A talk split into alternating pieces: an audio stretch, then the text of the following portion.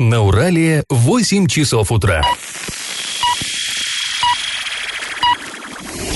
В эфире немного аналитическая, немного юмористическая и слегка музыкальная передача «Заварники» на радио «Шансон Орск». Категория 12+. Всем, всем, всем, всем, всем привет. Э, В эфире программа «Заварники». Утро понедельника, начало новой трудовой недели. Это ли не повод для радости? В ближайший час вы проведете с нами, с Эльвирой Алиевой Доброе утро. и Павлом Лещенко. Как всегда, обсуждаем новости и, как всегда, начинаем со старостей. Пашины старости. В конце 50-х годов, ну, прошлого, разумеется, века, в нашей стране стали особое внимание уделять трудовому обучению в школах.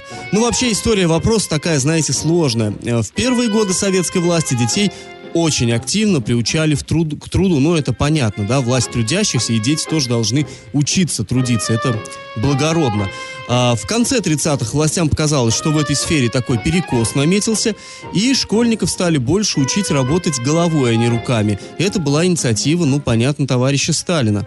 Но на историческом 20-м съезде КПСС, который, как известно, состоялся в 1956 году, генсек Никит, Никита Хрущев выступил с критикой, ну, мы знаем все, с критикой культа личности, но еще и с критикой прежней системы образования. Он заявил, что выпускники советских школ не готовы к практической работе на предприятиях народного хозяйства, и поэтому учащихся надо активно-активно привлекать к труду на заводах, колхозах и мастерских. Ну и их стали, конечно, привлекать. Каждый учащийся 9 и 10 классов должен был проходить производственную практику. Причем не просто там в школьной мастерской напильником по железке, да, ширкать, а работать так всерьез, на настоящем предприятии. Более того, за фактически отработанное время дети даже получали зарплату. И вот эта практика, она внедрялась повсеместно и, разумеется, не обошла стороной нашего города Орска. О том, как э, это все происходило у нас в Орске в 1958 году, мы расскажем чуть позже во второй части нашей программы, а пока традиционный конкурс. А, Друзья, конечно, многие из вас помнят, как в позднем СССР действовали летние лагеря при совхозах. На свежем деревенском воздухе городские подростки помогали крестьянам грядки полоть, собирать овощи и так далее. Скажите, как назывались вот эти заведения? Вариант 1 – комсомольские лагеря, вариант 2 – рабочие лагеря и вариант 3 – лагеря труда и отдыха. Я думаю, что кто-то из вас застал и даже немножечко там поработал. Ответ присылайте нам на номер 8 903 390 40 40 в соцсети Одноклассники в группу Радио Шансон Ворске или же в соцсеть ВКонтакте в группу Радио Шансон Орск 102.0 FM. Галопом по Азиям Европам. В парке строителей города Орска продолжают собирать большую игровую детскую площадку. Она появится там в рамках реконструкции территории по программе э, «Комфортная городская среда». Сейчас большинство объектов этой большой игровой площадки уже готовы, ждут установки. С самого начала рабочие взялись вот за этот комплекс. Он уже принимает первых посетителей. Кроме игровой площадки, рабочим предстоит установить там же э, тренажеры. Также строители заканчивают укладку тротуарной плитки, монтируют освещение прогулочных зон и так далее. Все работы первого этапа благоустройства, согласно условиям контракта, должны быть завершены до 31 октября. 20 октября в субботу хоккейный клуб Южный Урал начал очередную серию выездных игр. Она стартовала с матча с командой Горняк и будет достаточно длинная и состоит из пяти матчей. Южный Урал обыграл Горняк со счетом 4-2, и это радует. Открыли счет в матче хоккеисты Горняка, однако южноуральцам удалось вырваться вперед. Авторами заброшенных шайб стали Денис Скатов, Дмитрий Марченков, Денис Фахрудинов и Олег Марзоев. По состоянию на 19 октября южноуральцы располагались на 23 позиции, набрав 11 очков за 15 игр. И мы раньше считали количество побед и количество поражений, но теперь мы уже со счета сбились, потому что, слава богу, ситуация вроде бы выправилась. Да, к счастью. А, Друзья, еще одна приятная новость. В Орске все-таки заделали глубокие ямы на улице Станиславского. Ямы эти, напомним, образовались на дороге, которая до сих пор находится на гарантии, но гарантийного ремонта все никак не может дождаться, потому что подрядчик ну, не в состоянии этот ремонт обеспечить. Не так давно неизвестные обвели вот эти огромные выбоины белой краской. Ну, видимо, привлекая внимание а, автолюбителей, чтобы они не вляпались в эту яму, но привлекли внимание властей, и, к счастью, после этого ямы все-таки заделали. Я в теме. А на прошлой неделе Орск так взбудоражила информацию о том, что один школьник э, в советском районе якобы выстрелил в другого. И, конечно же, после событий в Керчи эта история просто обросла таким большим негативом. Люди уже просто представляли в себе, что это было что-то намеренное. Нет, это было не так. Мы связались с полицией, и нам там сообщили, что а, по а, несовершеннолетним, вот школьники номер школы не сообщается, и, наверное, знаете, это ну, нам не надо, а, да, чтобы не было такого особо пристального внимания к этой школе. Они играли на берегу реки Урал, на территории Советского района, и имели при себе пневматическое ружье. И в результате неосторожного обращения один из подростков получил травму, не опасную для жизни и здоровья. После получения медицинской помощи его отпустили домой, и эту ситуацию нам прокомментировал старший а, инспектор отдела полиции номер 2 Орска Наталья Недбаева. Предварительно было установлено, что несовершеннолетние, находясь недалеко от реки Урал на территории Советского района города Орска, имели при себе пневматическое ружье, в результате неосторожного обращения с которым один из подростков получил травму, не опасную для жизни и здоровья.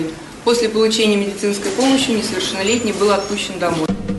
А после небольшой паузы мы вернемся к этой теме и послушаем, что же нам рассказала мама. А мама нам рассказала достаточно много и больше намного подробностей, как вообще, как элементарно, как у детей появилось а, пневмо, пневматическое оружие и как ее сын умудрился пострадать. Я в теме. А мы возвращаемся к теме, которая очень горячо обсуждается в орских СМИ, в соцсетях. Один мальчик попал другому в лицо из пневматического ружья. Но, по счастью, каких-то серьезных проблем удалось избежать. Пуля, ну вот мы все представляем, да, в воздушке, в современной пуле такая стальной шарик небольшой. Она угодила в нос, но сантиметр левее правее и могло бы произойти всякое, могла бы быть трагедия. Мама пострадавшего вот этого мальчика, которому 12 лет, а, зовут маму Олеся, рассказала нашему корреспонденту, что не будет э, требовать наказания того, который стрелял, заберет заявление из полиции. Женщина считает, что, скорее всего, все произошло случайно. Давайте мы выслушаем ее комментарий. Мы ездили в экспертизу, фиксировали. У нас же, получается, пулечку эту изъяли и фиксировали, как это у них называется, совпадает ли диаметр пули там с диаметром отверстия. Бумажку, которую нам выдали, мы отвезли в РОВД, и пока вот пока тишина, ничего еще не было. Ни нас не вызывали никуда. Единственное, что я знаю, вызывают очень часто, дергают маму мальчику, у которого ну, хозяина ружья. Вчера звонила мама мальчика, хозяина ружья. Это вот наш одноклассник, мы как бы знакомы. С первого класса детский вместе учатся с мы долго разговаривали. Потом уже к вечеру ближе звонила мама мальчика, который стрелял. Мы тоже с ней долго разговаривали. Ребеночка очень сильно наказали за это. Мама извинялась. Мама тоже в шоке, конечно, и спрашивала, как себя чувствует ребенок. Нормально поговорили, мы все выяснили. Там не будет ничего там, ни заявления, ни дальнейшего, потому что понятно, что... Ну, так, так случилось. Первый выстрел он сделал в землю, хозяин ружья, потом этот мальчик у него отбирает и вот направляет на моего ребенка. Я поняла так, что э, не знал он, что заряжено, может быть, как вот, как вот в тире мы стреляем. Первую пульку выстрелили, заряжаем еще раз, стреляем еще раз. Получается такое, как мне сказали в полиции, ружье, в котором уже было пять пулек, то есть пятизарядное, ну что ли, вот неосторожное обращение. Хотя я спрашивала ребенка, говорю, он прямо именно на тебя направил. Почему на тебя он направил? Потому что я ближе всех стоял. Ну, наверное, разумное решение. В общем-то, детской шалости. Если вдуматься, ну, у всех у нас в детстве какие-то вот подобные вещи происходили, да? Да, мне кажется, даже похлеще происходили, да? И здесь, ну, не надо сейчас э, огульно говорить на того, кто стрелял. Вот, все, там, малолетний преступник. И сюда действительно, ну, переиграли. Да, пацаны да. играли в войнушку. И, конечно, да, детям нужно объяснять, как вот с такими вещами, как пользоваться, как быть осторожным. Ну, вот я не знаю, в моем детстве, я помню, у нас был мальчишка хорошо учился, не хулиган, ничего, который лишился глаза, играя там с карбидом. Не будем развивать эту тему, а то сейчас наши, нас дети слушают и узнают, как Они это не можно знают, сделать. что это такое, да, да в нашем ну, те, кто постарше, было. конечно, помнят вот эти все. Да, ну, было, и как-то здесь сейчас всех собак вешать на пацана, который Мне вот кажется, они, они перепугались, они перепугались, они явно не хотели, что будут ну, такого, чтобы, ну, такие последствия, чтобы были, и они уж сами себя, наверное, мысленно наказали, и больше так, так вести себя не будут. Да, ну а взрослым все-таки, конечно, следует э, с э, детьми как-то проводить, наверное, воспитательные беседы и им объяснять, что э, ружье, даже и такое ружье, даже это и э, Даже которое воздушка, пластмассовыми пульками стреляет, даже и то опасно. это всегда, всегда опасность, и всегда, конечно, с ним следует обращаться особенно осторожно.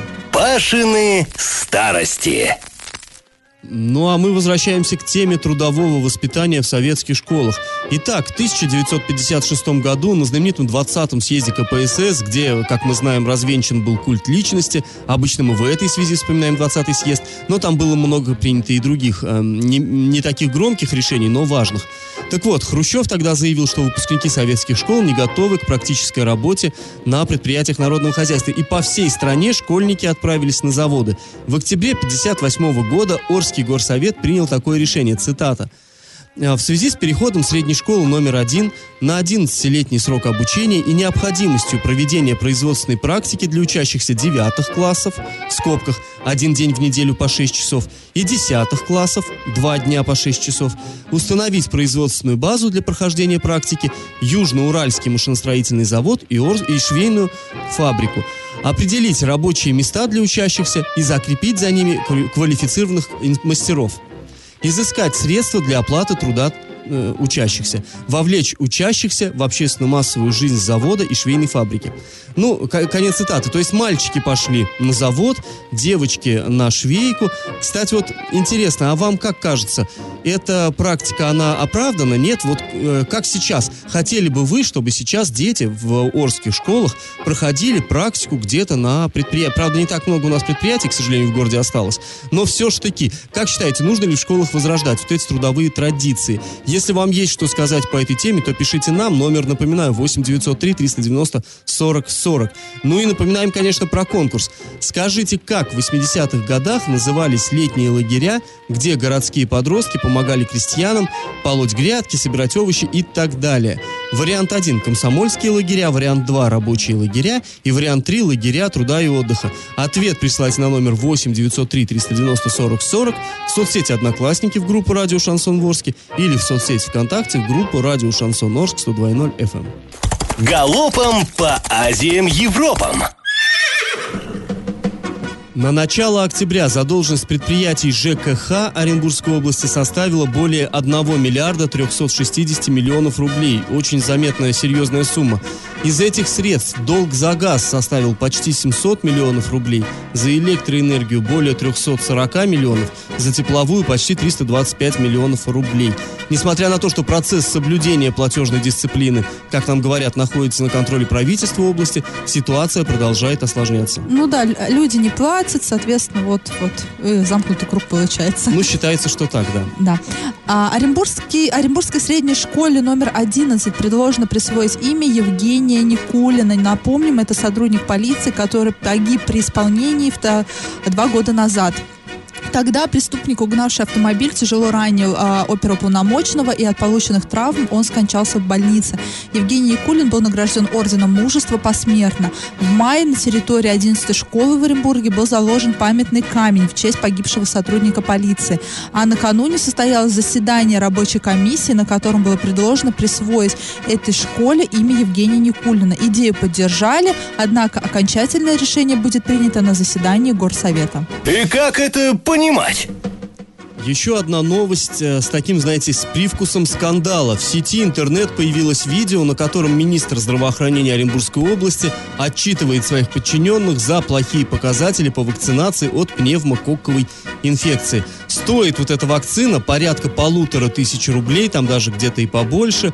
И главврачи объясняют, что не все могут себе позволить. То есть вакцинация проводится платно. Нужно оплатить вакцину. Да, в, кален- э, в обязательном кал- календаре прививок этой э, нету Да, но прививки, дело- которую вот даже детям делают. Ее надо сделать один раз, и она на всю жизнь вас защитит от пневмонии и менингита. Да, хорошее дело на самом деле, но не каждый готов выложить полторы тысячи, чтобы вот этот укольчик сделать. И вот Галина Зольникова призывает привлекать, как она выражается, имущих. Например, Э, депутатов. там не про депутат, про чиновников речь была. Ну, депутатов тоже можно. Нет, а мне кажется, она упоминала. Мы ими депутатов. тоже дорожим. А, цитата. «Один раз привить вакциной пневмококковой абсолютно возможно. Мы просто не убеждаем людей. С себя начните, сами привейтесь. Полторы тысячи рублей вакцина стоит. Один раз на всю жизнь». И а, вот Зольникова отметила Орск, в частности, где плохие показатели а, в этом плане. Еще одна цитата. «Вас хотелось бы послушать, Е- Елена Алексеевна Байкина». Ну, это главврач э, Орской первой больницы. Что мешает городу Орску привить людей? В городе, в котором есть люди, зарабатывающие деньги, спрашивает министр. Ну, на самом деле, у арчан, наверное, может быть другое мнение. Орск город ли, где зарабатывают деньги или не очень зарабатывают. И дальше цитата. «Если сотрудники не хотят, значит нет работы. Как вы можете других убеждать, что сами, если сами этого не делаете?»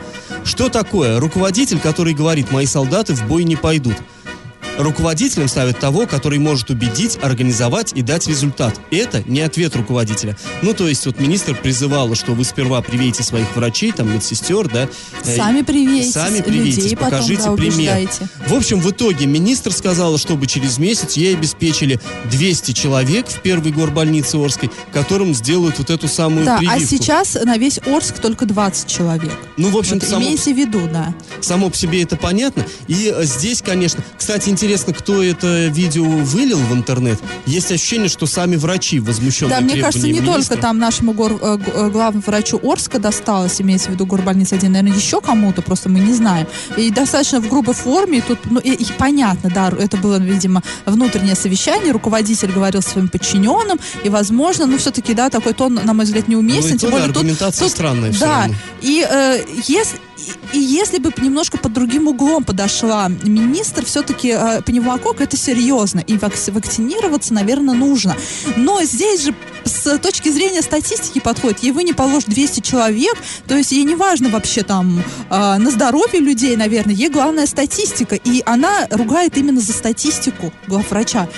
Да. Меня это возмущает просто. Меня тоже возмущает. И, кстати, мы позвонили в министерство, и нам там ответили, что в пресс-службе, что все есть в официальном сайте, ничего комментировать Ну, у здесь. Министерства здравоохранения и такая пресс-служба, надо сказать, которая, ну, наверное, не заинтересована в репутации этого ведомства. И она, в принципе, так себя ведет постоянно. Сказала, э, э, что-то резко бросила по телефону и бросила трубку. Все, это вот, в принципе, стандартное общение с этой пресс-службой. Я просто, ну, часто, часто общаюсь с пресс-секретарем Минздрава, поэтому знаю, о чем говорю. И, но на сайте действительно есть пресс-релиз, но не, но не по существу. Ну, не- он, он как бы по существу, но не, не по, вот, не по этому скандальному случаю. И как это понимать? Вообще складывается такое ощущение, что в Оренбурге идет э, какая-то холодная война между администрацией города и правительством. Кто из них чаще будет попадать... Да, довольно горячая, Да. я бы сказал. Кто из них будет чаще попадать в какие-то скандальные сфотки. А то министры, да, в каких-то скандальных видео участвуют, то вот администрация Оренбурга отличилась и снова замешана в уголовном деле. Возбуждено оно в отношении неизвестных лиц по статье «Халатность». Почему в отношении неизвестных лиц? Потому что пока еще неизвестно, ну, кто там, кто Нарушение проявил есть, эту а халатность. да. отвечать, да, не ясно. Об этом нам стало известно из, собс- из собственных источников. Э, Дело, возможно, связано с реконструкцией спуска к реке Урал, которая проводилась э, в 17-18 годах. И наш источник в правоохранительных органах сообщил, что поводом для начала проверки послужила публикация на сайте урал56.ру в апреле 2018 года на тему проведения работ по реконструкции памятника исторического значения. А вот этот спуск э, к Уралу, он, собственно, является этим памятником исторического И значения. вложено туда какое-то невероятное Да, количество бюджетных средств. баснословные деньги, постоянно какие-то скандалы во- вокруг Постоянно этого спуска. выявляются новые Да, то недочеты. трещины, то еще э, что-то. И вот в ходе прокурорской проверки было сделано несколько экспертиз, которые выявили ряд нарушений в проделанной работе. В частности, наш источник сообщает, что речь идет о том, что при реконструкции использовались более дешевые материалы, чем те, что были прописаны в контракте. И по сведениям источника разница может составлять 19 миллионов рублей. И уголовное дело возбуждено в отношении неустановленных лиц, связанных с управлением строительства и дорожного хозяйства администрации города Оренбурга. Опять. Да, опять, не опять основа, хочется сказать. И на этом этапе будет расследоваться тот факт, что некий чиновник, имя его, конечно же, не сообщается, но можно догадаться, принял некачественную работу подрядчика и подписал документ о принятии работ. Вот такая вот скандальная скандальная история, и мне хочется все время сказать, ну, ну вы, вот хоть что-то можно сделать нормально. Можно вот э, нормальные материалы закупить. Вот сколько проблем можно избежать? Можно, но это будет не так интересно. Новость дна.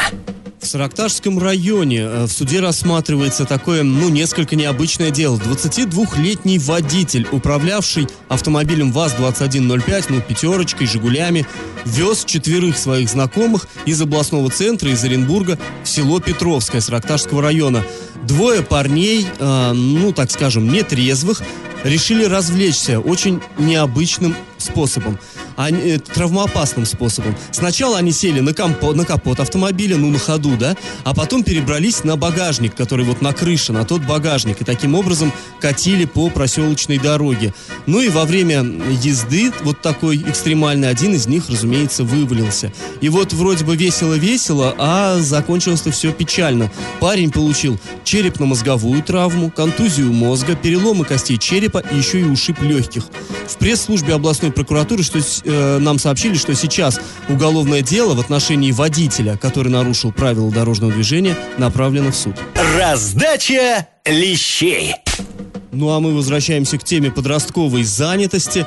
А, в советские времена была такая практика, чтобы подростки летом во время каникул не слонялись безделье по улицам, не пополняли своими выходками криминальных сводок, их отправляли в деревню, э, в лагеря, которые существовали при совхозах. Там а, дети, ну, дети, юноши, подростки, в общем, там они пололи совхозные грядки, овощи собирали, ну и так далее. В общем, они делали то же самое, что и обычные сельчане, но не больше четырех часов в день. Такой был у них короткий рабочий день. Назад в город подростки возвращались не только а, с крепким крестьянским загаром, но и с какими-никакими деньгами, потому что они получали небольшую зарплату. Кстати, вот нам присылали смс, что большинство людей, видимо, поддерживает такую практику и не прочь э, того, чтобы детей сейчас приобщали труду таким образом. Я, бы, я, например, не против. Мы в школе ездили в ударник, собирали картошку. Бесплатно мы это, конечно, делали, но было здорово. Ну, а если еще и возможность денежку Да. заработать, так это вообще красота. И детей приучать к труду, и приучать, как это сказать, к оплачиваемому труду. А, э, друзья, назывались эти заведения, мы спрашивали, как они назывались. Конечно, это были лагеря труда и отдыха. В общем, правильный ответ у нас сегодня три. И победителем у нас сегодня становится абонент, чей номер заканчивается на 9641. Да, абонент не представился, ему должно быть стыдно. Друзья, обязательно пишите, как вас зовут. Нам приятнее будет не цифры называть, а ваше имя. А, в общем, а, мы с вами прощаемся, друзья. В этот час вы провели с Эльвирой Алиевой. И Павлом Лещенко. Пока, до завтра. Завариваем и расхлебываем в передаче «Заварники». Каждое буднее утро с 8 до 9.00 на радио «Шансон Орск». Категория 12+. Радио «Шансон». СМИ зарегистрировано Роскомнадзором. Свидетельство о регистрации Л номер ФС 7768 373 от 30 декабря 2016 года. Для лиц старше 12 лет.